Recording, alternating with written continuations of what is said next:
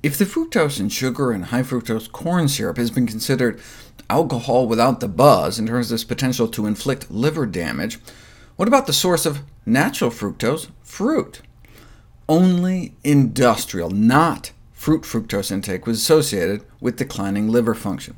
Uh, same thing with high blood pressure. Fructose from added sugars was associated with hypertension, but fructose from natural fruits is not.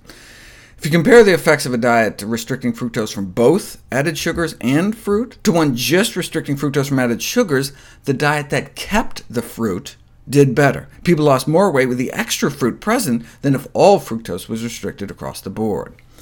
The deleterious effect of fructose was limited to industrial fructose, meaning table sugar and high fructose corn syrup, with no evidence for a negative effect of the fructose in whole fruit. This apparent inconsistency might be explained by the positive effects of other nutrients, uh, like fiber and antioxidants, in fresh fruit. Well, let's find out.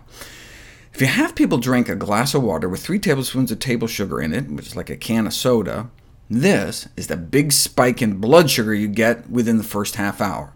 Our body freaks out and releases so much insulin to drive down this spike, we actually overshoot, and 90 minutes in, we're relatively hypoglycemic, dropping our blood sugar below where it was before we drank the sugar.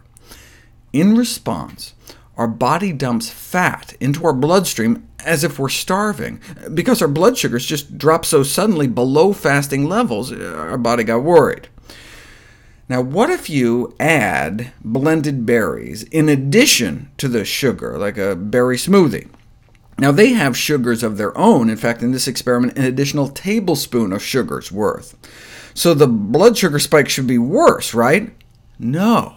Not only did was there no additional blood sugar spike, here's the critical part, no hypoglycemic dip afterwards. Blood sugar just went up and down without that overshoot, and without the surge of fat into our blood. This difference was attributed to the semi-solid consistency of the berry meals, which may have decreased the rate of stomach emptying compared to just guzzling sugar water.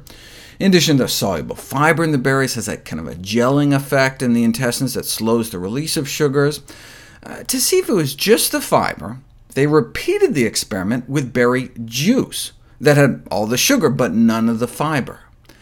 As you can see, there's a kind of a clear difference observed early on in the blood sugar responses. At the 15-minute mark, the blood sugar spike was significantly reduced by the berry meals, but not by the juices. But the rest of the beneficial response, right, like at 90 minutes, were almost the same between the juice and the whole fruit, suggesting that fiber may just be part of it. It turns out there are fruit phytonutrients that inhibit the transportation of sugars through the intestinal wall into our bloodstream. Phytonutrients in foods like apples and strawberries can block some of the uptake of sugars by the cells lining our intestines.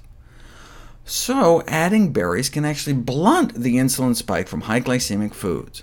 Uh, here's what white bread does to our insulin levels within two hours after eating it. Now eat that same white bread with some berries, though, and you're able to blunt the spike. So even though you've effectively added more sugars in the form of berries, there's less of an insulin spike, which has a variety of potential short and long-term benefits. So if you're gonna make pancakes, make sure they're blueberry pancakes.